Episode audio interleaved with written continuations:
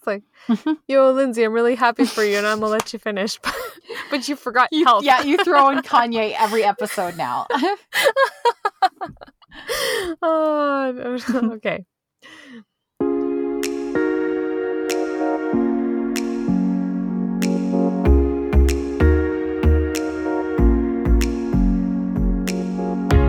Welcome back to the Modern Lady Podcast. You're listening to episode 48. Hi, I'm Michelle. and I'm Lindsay, and today is brought to you by the letter H. Head, heart, hands, and home. These are the four H's that we're going to focus on today. In our growing understanding and appreciation for the feminine genius and authentic womanhood, these words have inspired us to take a closer look on how we ladies are engaging our whole person in the betterment of ourselves for the sake of service in our homes, families, and communities. But first, Michelle and I love bringing the Modern Lady podcast to you for free each and every week. We spend a lot of time researching and editing each episode, and all we ask in return is that if you enjoy today's show, that you share it. And if you can, take a minute to rate and review us on Apple Podcasts. Every time we get a new review, it helps our little podcast become more visible. And also, every time we get a new review, Michelle and I message each other and get really excited. This week's shout out goes to Katie Kettlers, and I hope I pronounced that correctly, Katie. She left us a five-star rating and review on Apple Podcasts and said, quote, I love listening to the Modern Lady podcast. I feel like I'm sitting around with friends and having a chat. Their topics are great and relatable for me as a woman and as a mom to five young children. I look forward to every episode. End quote. Well, thank you so much, Katie, for your comment. It was so great to hear from you.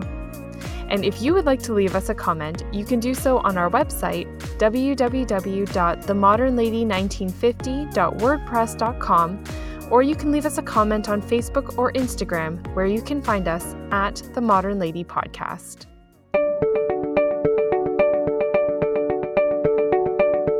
But before we get into today's chat, Lindsay has our Modern Lady tip of the week. Some of you might recall that I left the last tip of the week as a cliffhanger, and so today I want to talk to you about the origins of the saying, mind your P's and Q's. It seems simple at first. P's sounds like please, and Q's like thank you, but it has a long and varied history. Let's go back to a British pub in the 1600s. The bartender would be keeping an eye on his patrons and would remind them to watch their P's and Q's. But what he would be talking about would be their pints and quarts. Or let's travel now with sailors in the 1700s, and they would be told to mind their P's and Q's on board the sailing vessels, but for them that meant their pea coats and their Q's, which was their ponytails. Folklore has also relayed the story that on documents, things listed as P and Q, PEE, and KEW meant of the highest quality, which then became PQ or prime quality. But PQ isn't quite the same thing as P's and Q's, so it couldn't have come from that. Lastly, there was a little children's rhyme from 1763 about learning the alphabet, and one of the lines is, and instructs him how to use his A's and B's and P's and Q's. Now, this was more about how to write letters on the line, but it did use your P's and Q's. So, anyways, whatever the true origins are, I'm just asking you all to remember to use your P's and Q's. Hmm, that is so interesting. And here I was expecting like this evolution of the term, but instead it's more like this buffet of all different interpretations and definitions of the saying. Yeah. Now, I was always firmly in the um the first camp of like it just sounds phonetically like please and thank you. Yeah. So I had no idea there were so many other variations. Yeah, I was in that camp too, but I think you should join me now in the pints and quarts camp. oh, I'm right there. I'm right there with you. Um, actually, I was listening to you read about the ponytails. Mhm. Do you know why ponytails would be con- like referred to as cues? No, because it, it, and they spelled it like a Q, like a lineup. Q U E U E. Oh, So I don't quite know that, but now you're just giving me more to look into maybe for next week. another, cliffhanger. Oh, wonderful. We here at the Modern Lady podcast are always so inspired by the works and words of others that just seem to put this whole journey of self betterment and growth into great perspective. And last week, Lindsay, you and I were first introduced to Booker T. Washington and his teaching of these 4 H principles, right? Yeah, that's right. So, Michelle, I guess it's time we reveal to our listeners that 99% of our private conversations start with, guess what I heard on the Candace Owens show, right? Yeah. You and I are a little Candace Owens obsessed right now. oh my gosh, yes. I feel like in our private conversations and phone calls, we just use her first name. Yeah, now we're on first right. name basis. She doesn't know, but that's right. well, she has a show on YouTube that's hosted by PragerU, and she interviewed football great Burgess Owens, and his interview is outstanding. It's a must watch. And he shared something that stopped me in my tracks. I messaged you right away with the the timestamp saying mm-hmm. you need to mm-hmm. listen to it right here, and you're like, "Oh my goodness, that jumped out at me too." And it was these four H's. Now, as you said, the origins are attributed to Booker T. Washington. Uh, Booker T. Washington lived from 1856 to 1915. He was a freed black slave. Um, he became an American educator, author, orator, and an advisor to the presidents of the United States. Um, we don't know for sure if he actually coined these four H's or if the poet and author Rudyard Kipling did. But regardless, it was a really big part of what Booker T. Washington believed, and he had it woven throughout his teachings. So, again, Michelle, what are those four H's? Um, so, the four H's that he was speaking about is the head, the heart, the hands, and the home. And when I was doing a little bit more research, I realized, and this seems painfully obvious to many of you listening, that the 4 H club, right, that we, yeah, many of us yes. have heard of, is based on those same 4 H's. Surprise, surprise. Now, they, um, they changed home to health. I don't know when that happened, but that works. Mm-hmm. Now, sure. The 4 H clubs, I grew up like you, Michelle, near rural Ontario. So pretty much all mm-hmm. I had mm-hmm. heard about 4 H is that it was a bunch of farm kids uh, learning some leadership skills. With cows. Right, cows, and maybe you had like a prize chicken or something like that. Yes, um, yes. I know we have a lot of rural listeners who are going to laugh. I think it's a fantastic program. Um, yes. and especially now that I know that that's what the 4 H's are from. So it all makes sense. Mm-hmm. Um, mm-hmm. Their pledge is this it's very simple. It's I pledge my head to clearer thinking, my heart to greater loyalty, my hands to larger service, my health to better living for my club, my community, my country, and my world. Mm. Oh my goodness, I love that. And you know what? The more I've looked into 4 H, because from my childhood, we've actually moved more rurally. Mm. And so I've been kind of looking into the 4-H club, and it is so much more than cows. I'm just trying to say um, uh, to correct my past statement, my past prejudice. um, but I, I, can totally see how every uh, aspect of the 4-H club and the activities they do, and in the clubs that they offer within the organization, really lend themselves to at least one of those four principles. Um, if not more, and how amazing that is for children to learn it and now trying to play catch up as an adult. That's right. what my train of thought was looking into 4-H clubs. That's right. Yeah. and that's what we're trying to do with this episode is play catch up mm-hmm. with these four things. Yeah. So let's start with head, right? So you hear right. the word head. Um, I immediately break that into two things. So I don't know about you, Michelle, but um, I went right to like authority, chain of command, um, but then also. Education, mm. right? Learning, growing mm-hmm. in wisdom. So I, I, let's just start a little bit with authority and chain of command. These are bad words in 2019. Authority, Michelle. Oh my goodness, mm-hmm. how dare mm-hmm. we um, imply that somebody might have authority within our families or within our communities? Um, I love it. I love the authority. If, uh, if we can share some of that, you know, worry and and decision making with somebody else in a position of yes. authority, I will gladly um, give that away. Um, so you know, my kids, well, my eldest is in air cadets. I was in cadets. So I learned from teenage years too about a chain of command. And so I just really think that every successful organization since the beginning of time has had a head right? Mm-hmm. There has to be somebody mm-hmm. in a position of authority. There has to be somebody who does that from a place of love and respect and knowledge, but and wants to make the right decision for everybody under them. This is not a ruthless leader, you know. Um, but Right. this is somebody that rules with their head and their heart. Those first two things. I love that and and you know what I think growing up in the in the Catholic Church as well Mhm. gave me a real understanding of the importance of authority and ob- obedience to authority and yeah I've never personally had a problem with this concept Right. uh, but I think we can see looking in our societies and our cultures and stuff we can see what happens when there's no one either willing to take that leadership or that kind of headship in an organization or the group thinks that they can do it better without one Yeah. right and it kind of just kind of it, it just kind of dissolves however noble the intentions of that group or organization or even like the family or whatever uh, they're so much more prone to dissolving That's right. I was um, close friends with a Jehovah's Witness years ago, and she used the word headship a lot, and I cringed Mm. when she would say that. This is, you know, Mm. pre-Christian, pre-Catholic Lindsay, and I'm like headship. Oh, it's like God, sounds like the worst word ever. Now I'm like, yes, it makes sense. Like you're saying, Yes. all we have to do is look at history, and and then on the flip side, look at which families are thriving. And you know, it really Mm. does have somebody in that headship position and then a support staff of partners um, throughout the rest of the family that all lean on each other. Um, but beyond that, let's talk more about education. And this is something you and I are both passionate about. We did an entire episode on not stopping your education just because you're home with your kids you know um, Right, about yes. continuing your to grow in wisdom about self-learning and so I firmly believe that we shouldn't blame our lack of education on anyone other than ourselves. It's 2019. There is no reason why you can't turn on YouTube and listen to have and have access to some of the best professors and lectures in the entire world right now. Right. And I love that there is no end to what you could Mhm. learn about anything in the world. That used to actually make me feel a little bit overwhelmed. Mhm. Um, like, where do you start? Where do you begin?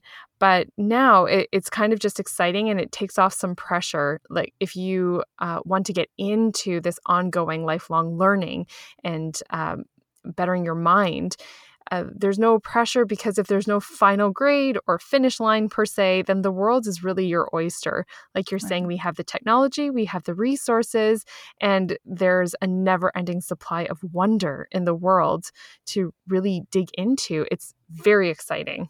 This was really important for the slaves. Um, you know, they kept them purposely not educated and not reading.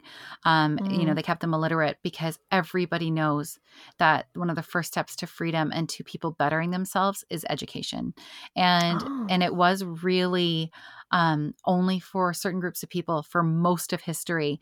And that's just not the case now. There is no other time in the history of the world that we have had such access to such great um, education and it's free it's at our fingertips and so we just want to encourage everybody to spend your days learning like fall in love with learning um, one more Mhm. thing about the head I, is something you and i talk about a lot as well which is having self-control right willpower Yes.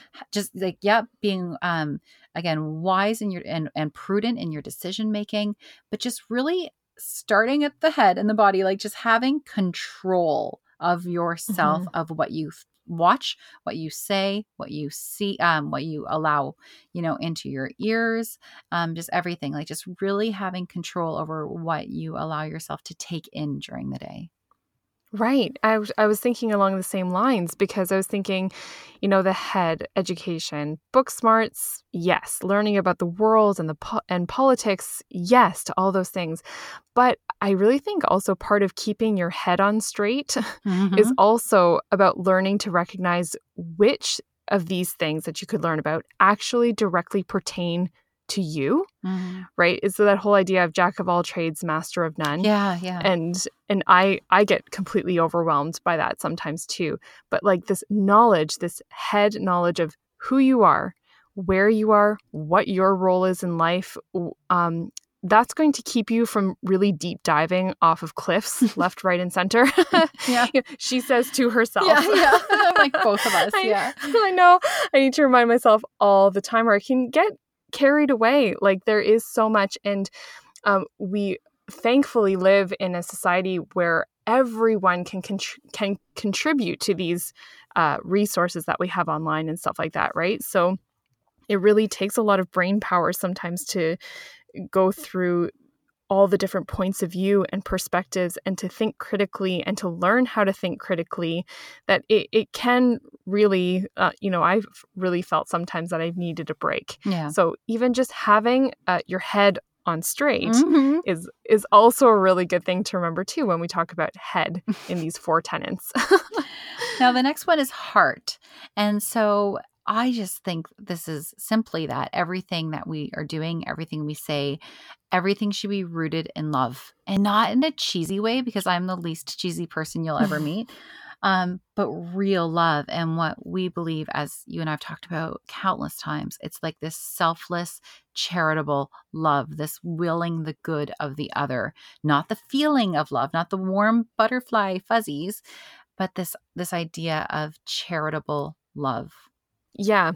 I find uh, so kind of piggybacking off the head portion of this, when I do find myself a little bit overwhelmed, I find that the heart, if the heart follows right immediately, it kind of settles you. And that's the paradox of love, right? The Mhm. more love you give, the more love you feel. And that can even be towards yourself, right? Um, if you are going to keep in mind that you're here to do good to others, for the good of others, serve other people, it kind of takes you out of yourself a little bit and frees you to uh, to keep moving on, keep moving forward in life.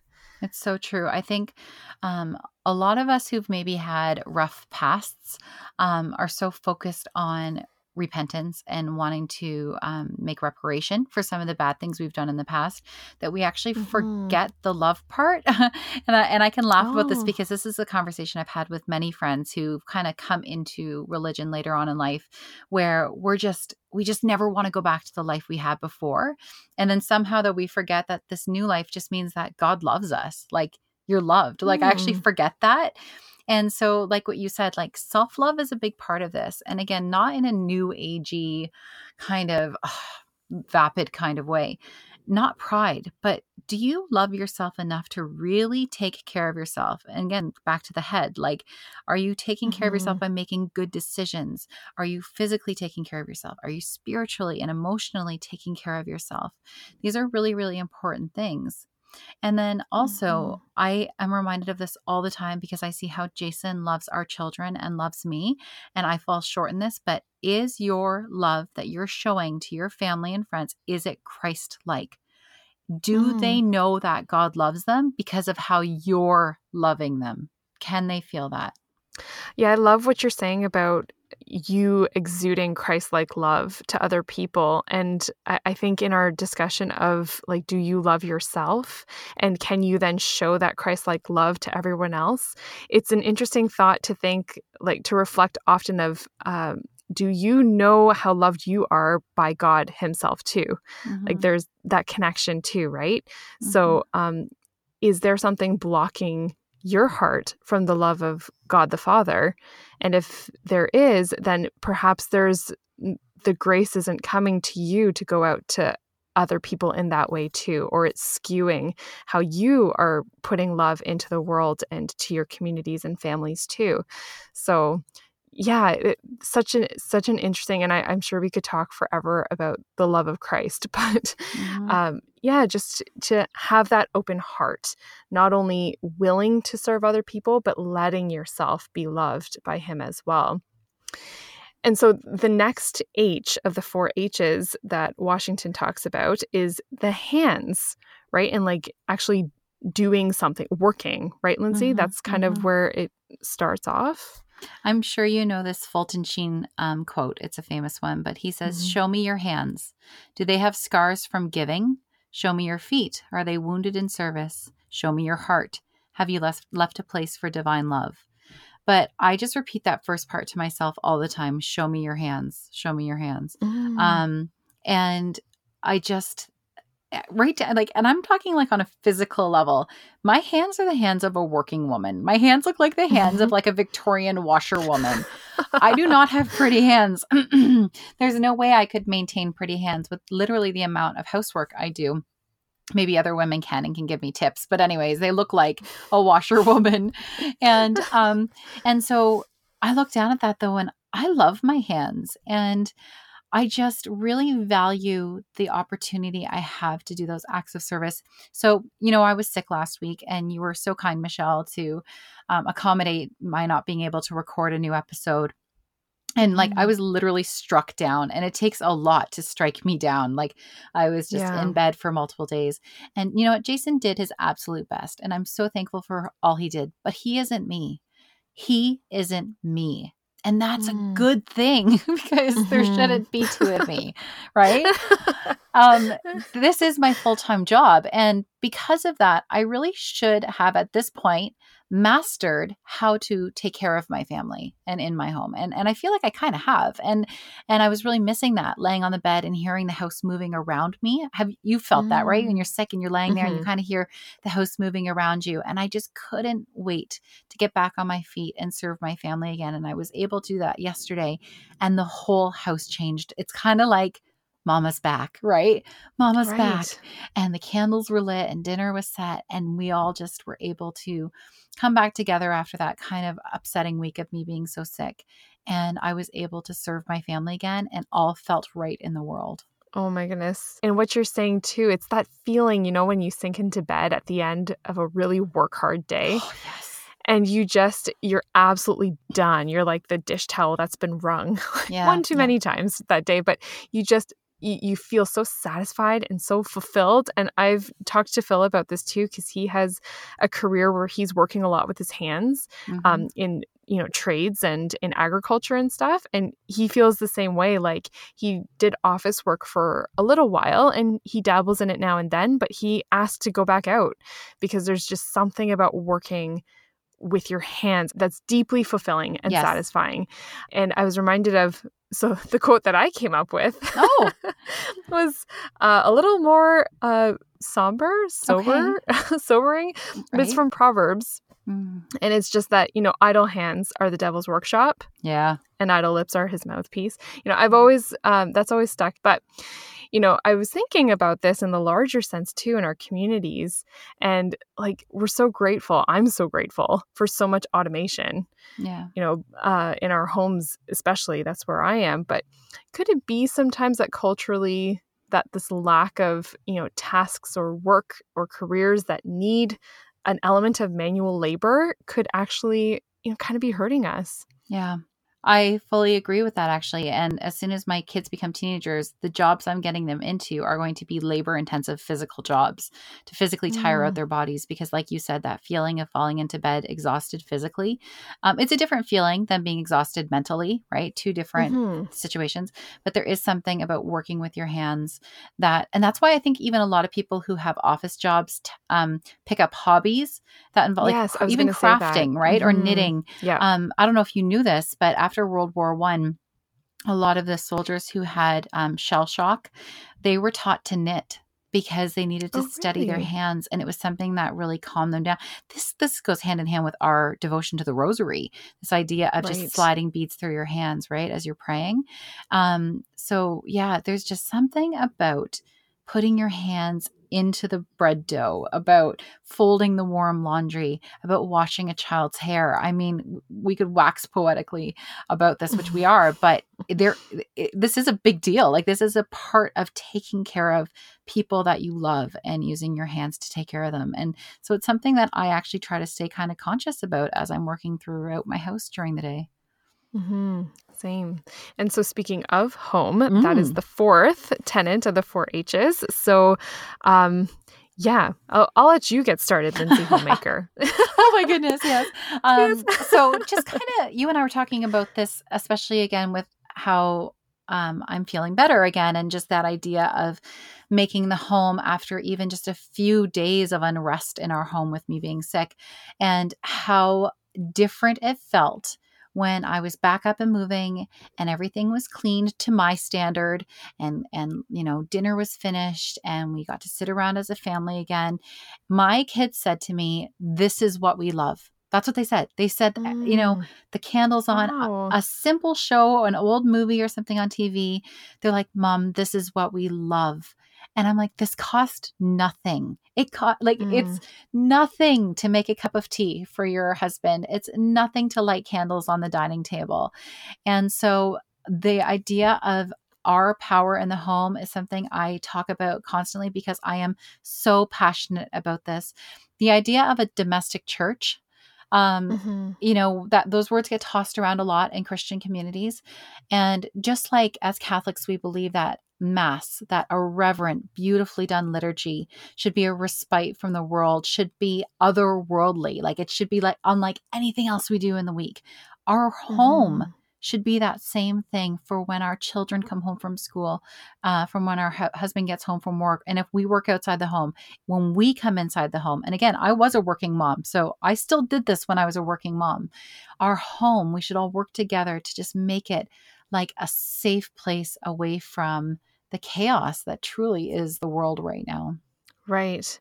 Because family is like truly the cornerstone of Yeah. society, right? Yeah. And so it it kind of demands that level of attention. You're absolutely right. It does. I think that's the perfect way to say Yeah. it. It does demand that level of attention. It's not to be taken lightly.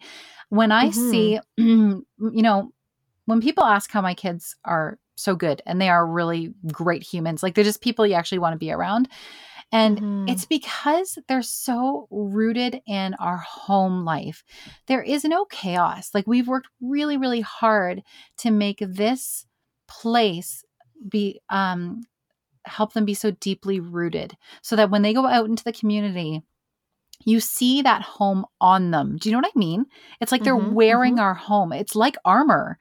And that doesn't happen by accident. It has to be very intentional. And yes, one spouse can do it, um, can carry it for sure. It makes it harder. It's definitely better if both husband and wife are involved in these decisions together about how to make your home have that feeling. But Mhm. even if it is all on me, I take that. I'm honored to take on that role because it is a game changer. And I just really, I, I know that I can rest every night. And when my kids have grown up and moved out, if I've created this home that has shaped who they are as people. Mhm. And I like the terminology you're using, armor, because it is a fight for family so much of the time, isn't it? Yeah. Like, I have to say, uh, I always knew this concept in my head because I grew up with it. My parents um, had this mentality all through us growing up, too. And I'm so grateful that they always put home and family um, below God, but above everything else. Yeah. And I really have started to feel it more and more in my own family, more keenly the older my own kids get. I think when I was so mired in the baby phase Yep. Yep. for a really long time, you just kind of start to feel like a factory line worker after a while, Yeah. right? Because it's just really providing the basics so much of the time. That's true. Yeah. But it's this like, it's this instruction, like the actual raising of children. Like we're just on the brink, I feel like. And I'm almost Mhm. breathless sometimes with the enormity of it. Um, Mhm. and it's really kind of snapped something into place with both Phil and I, I think, that what is happening within our four walls is the most important thing in our lives right now. And it has to take precedence over everything else, no matter how good under God. Um, Yeah. and, so this has really been hard for me to transition over the last year or so. But whenever I make small decisions in favor of this new realization, I am really struck by like how right it feels and how inexplicably the other work usually finds a way to get done too, Yeah. Yeah. But- if the home comes first.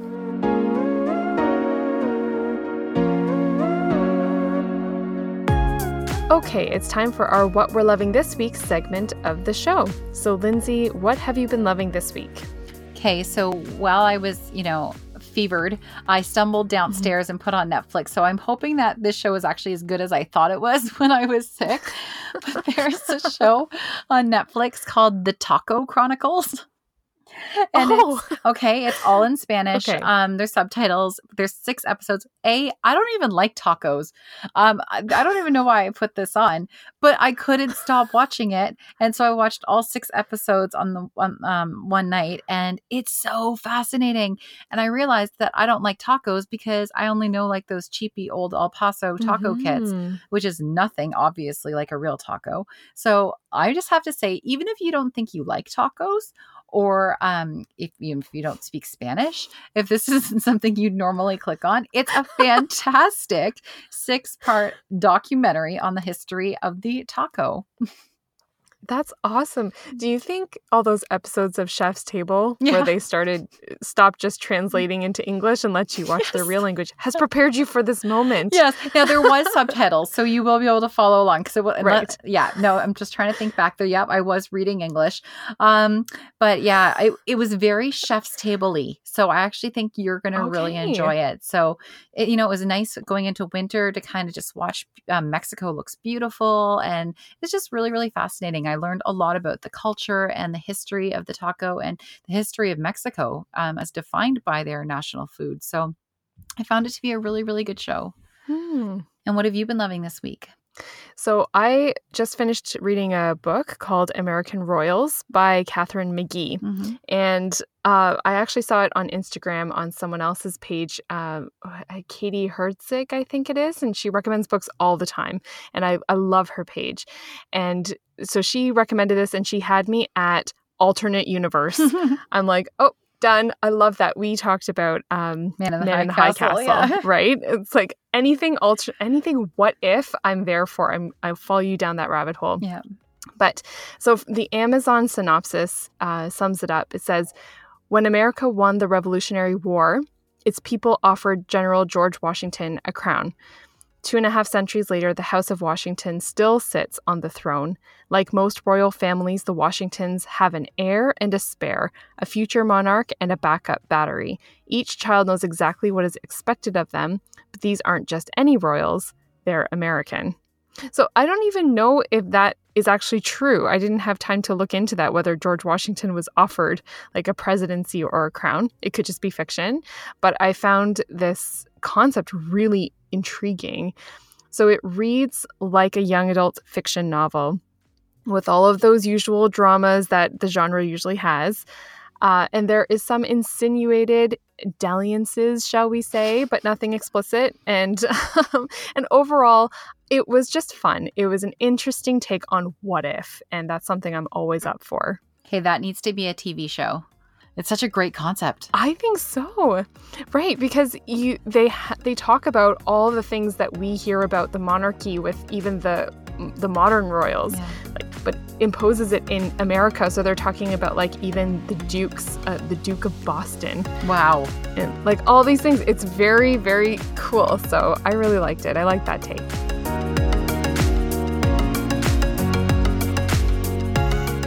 Okay, that's going to do it for us this week. If you want to get in touch and chat with us about our topic today, you can find us on our website, www.themodernlady1950.wordpress.com, or leave us a comment on Facebook or Instagram, where you can find us at The Modern Lady Podcast. I'm Michelle Sachs, and you can find me on Instagram at MMSachs. And I'm Lindsay Murray, and you can find me on Instagram at Lindsay Homemaker. Thank you so much for listening. Have a great week, and we will see you next time.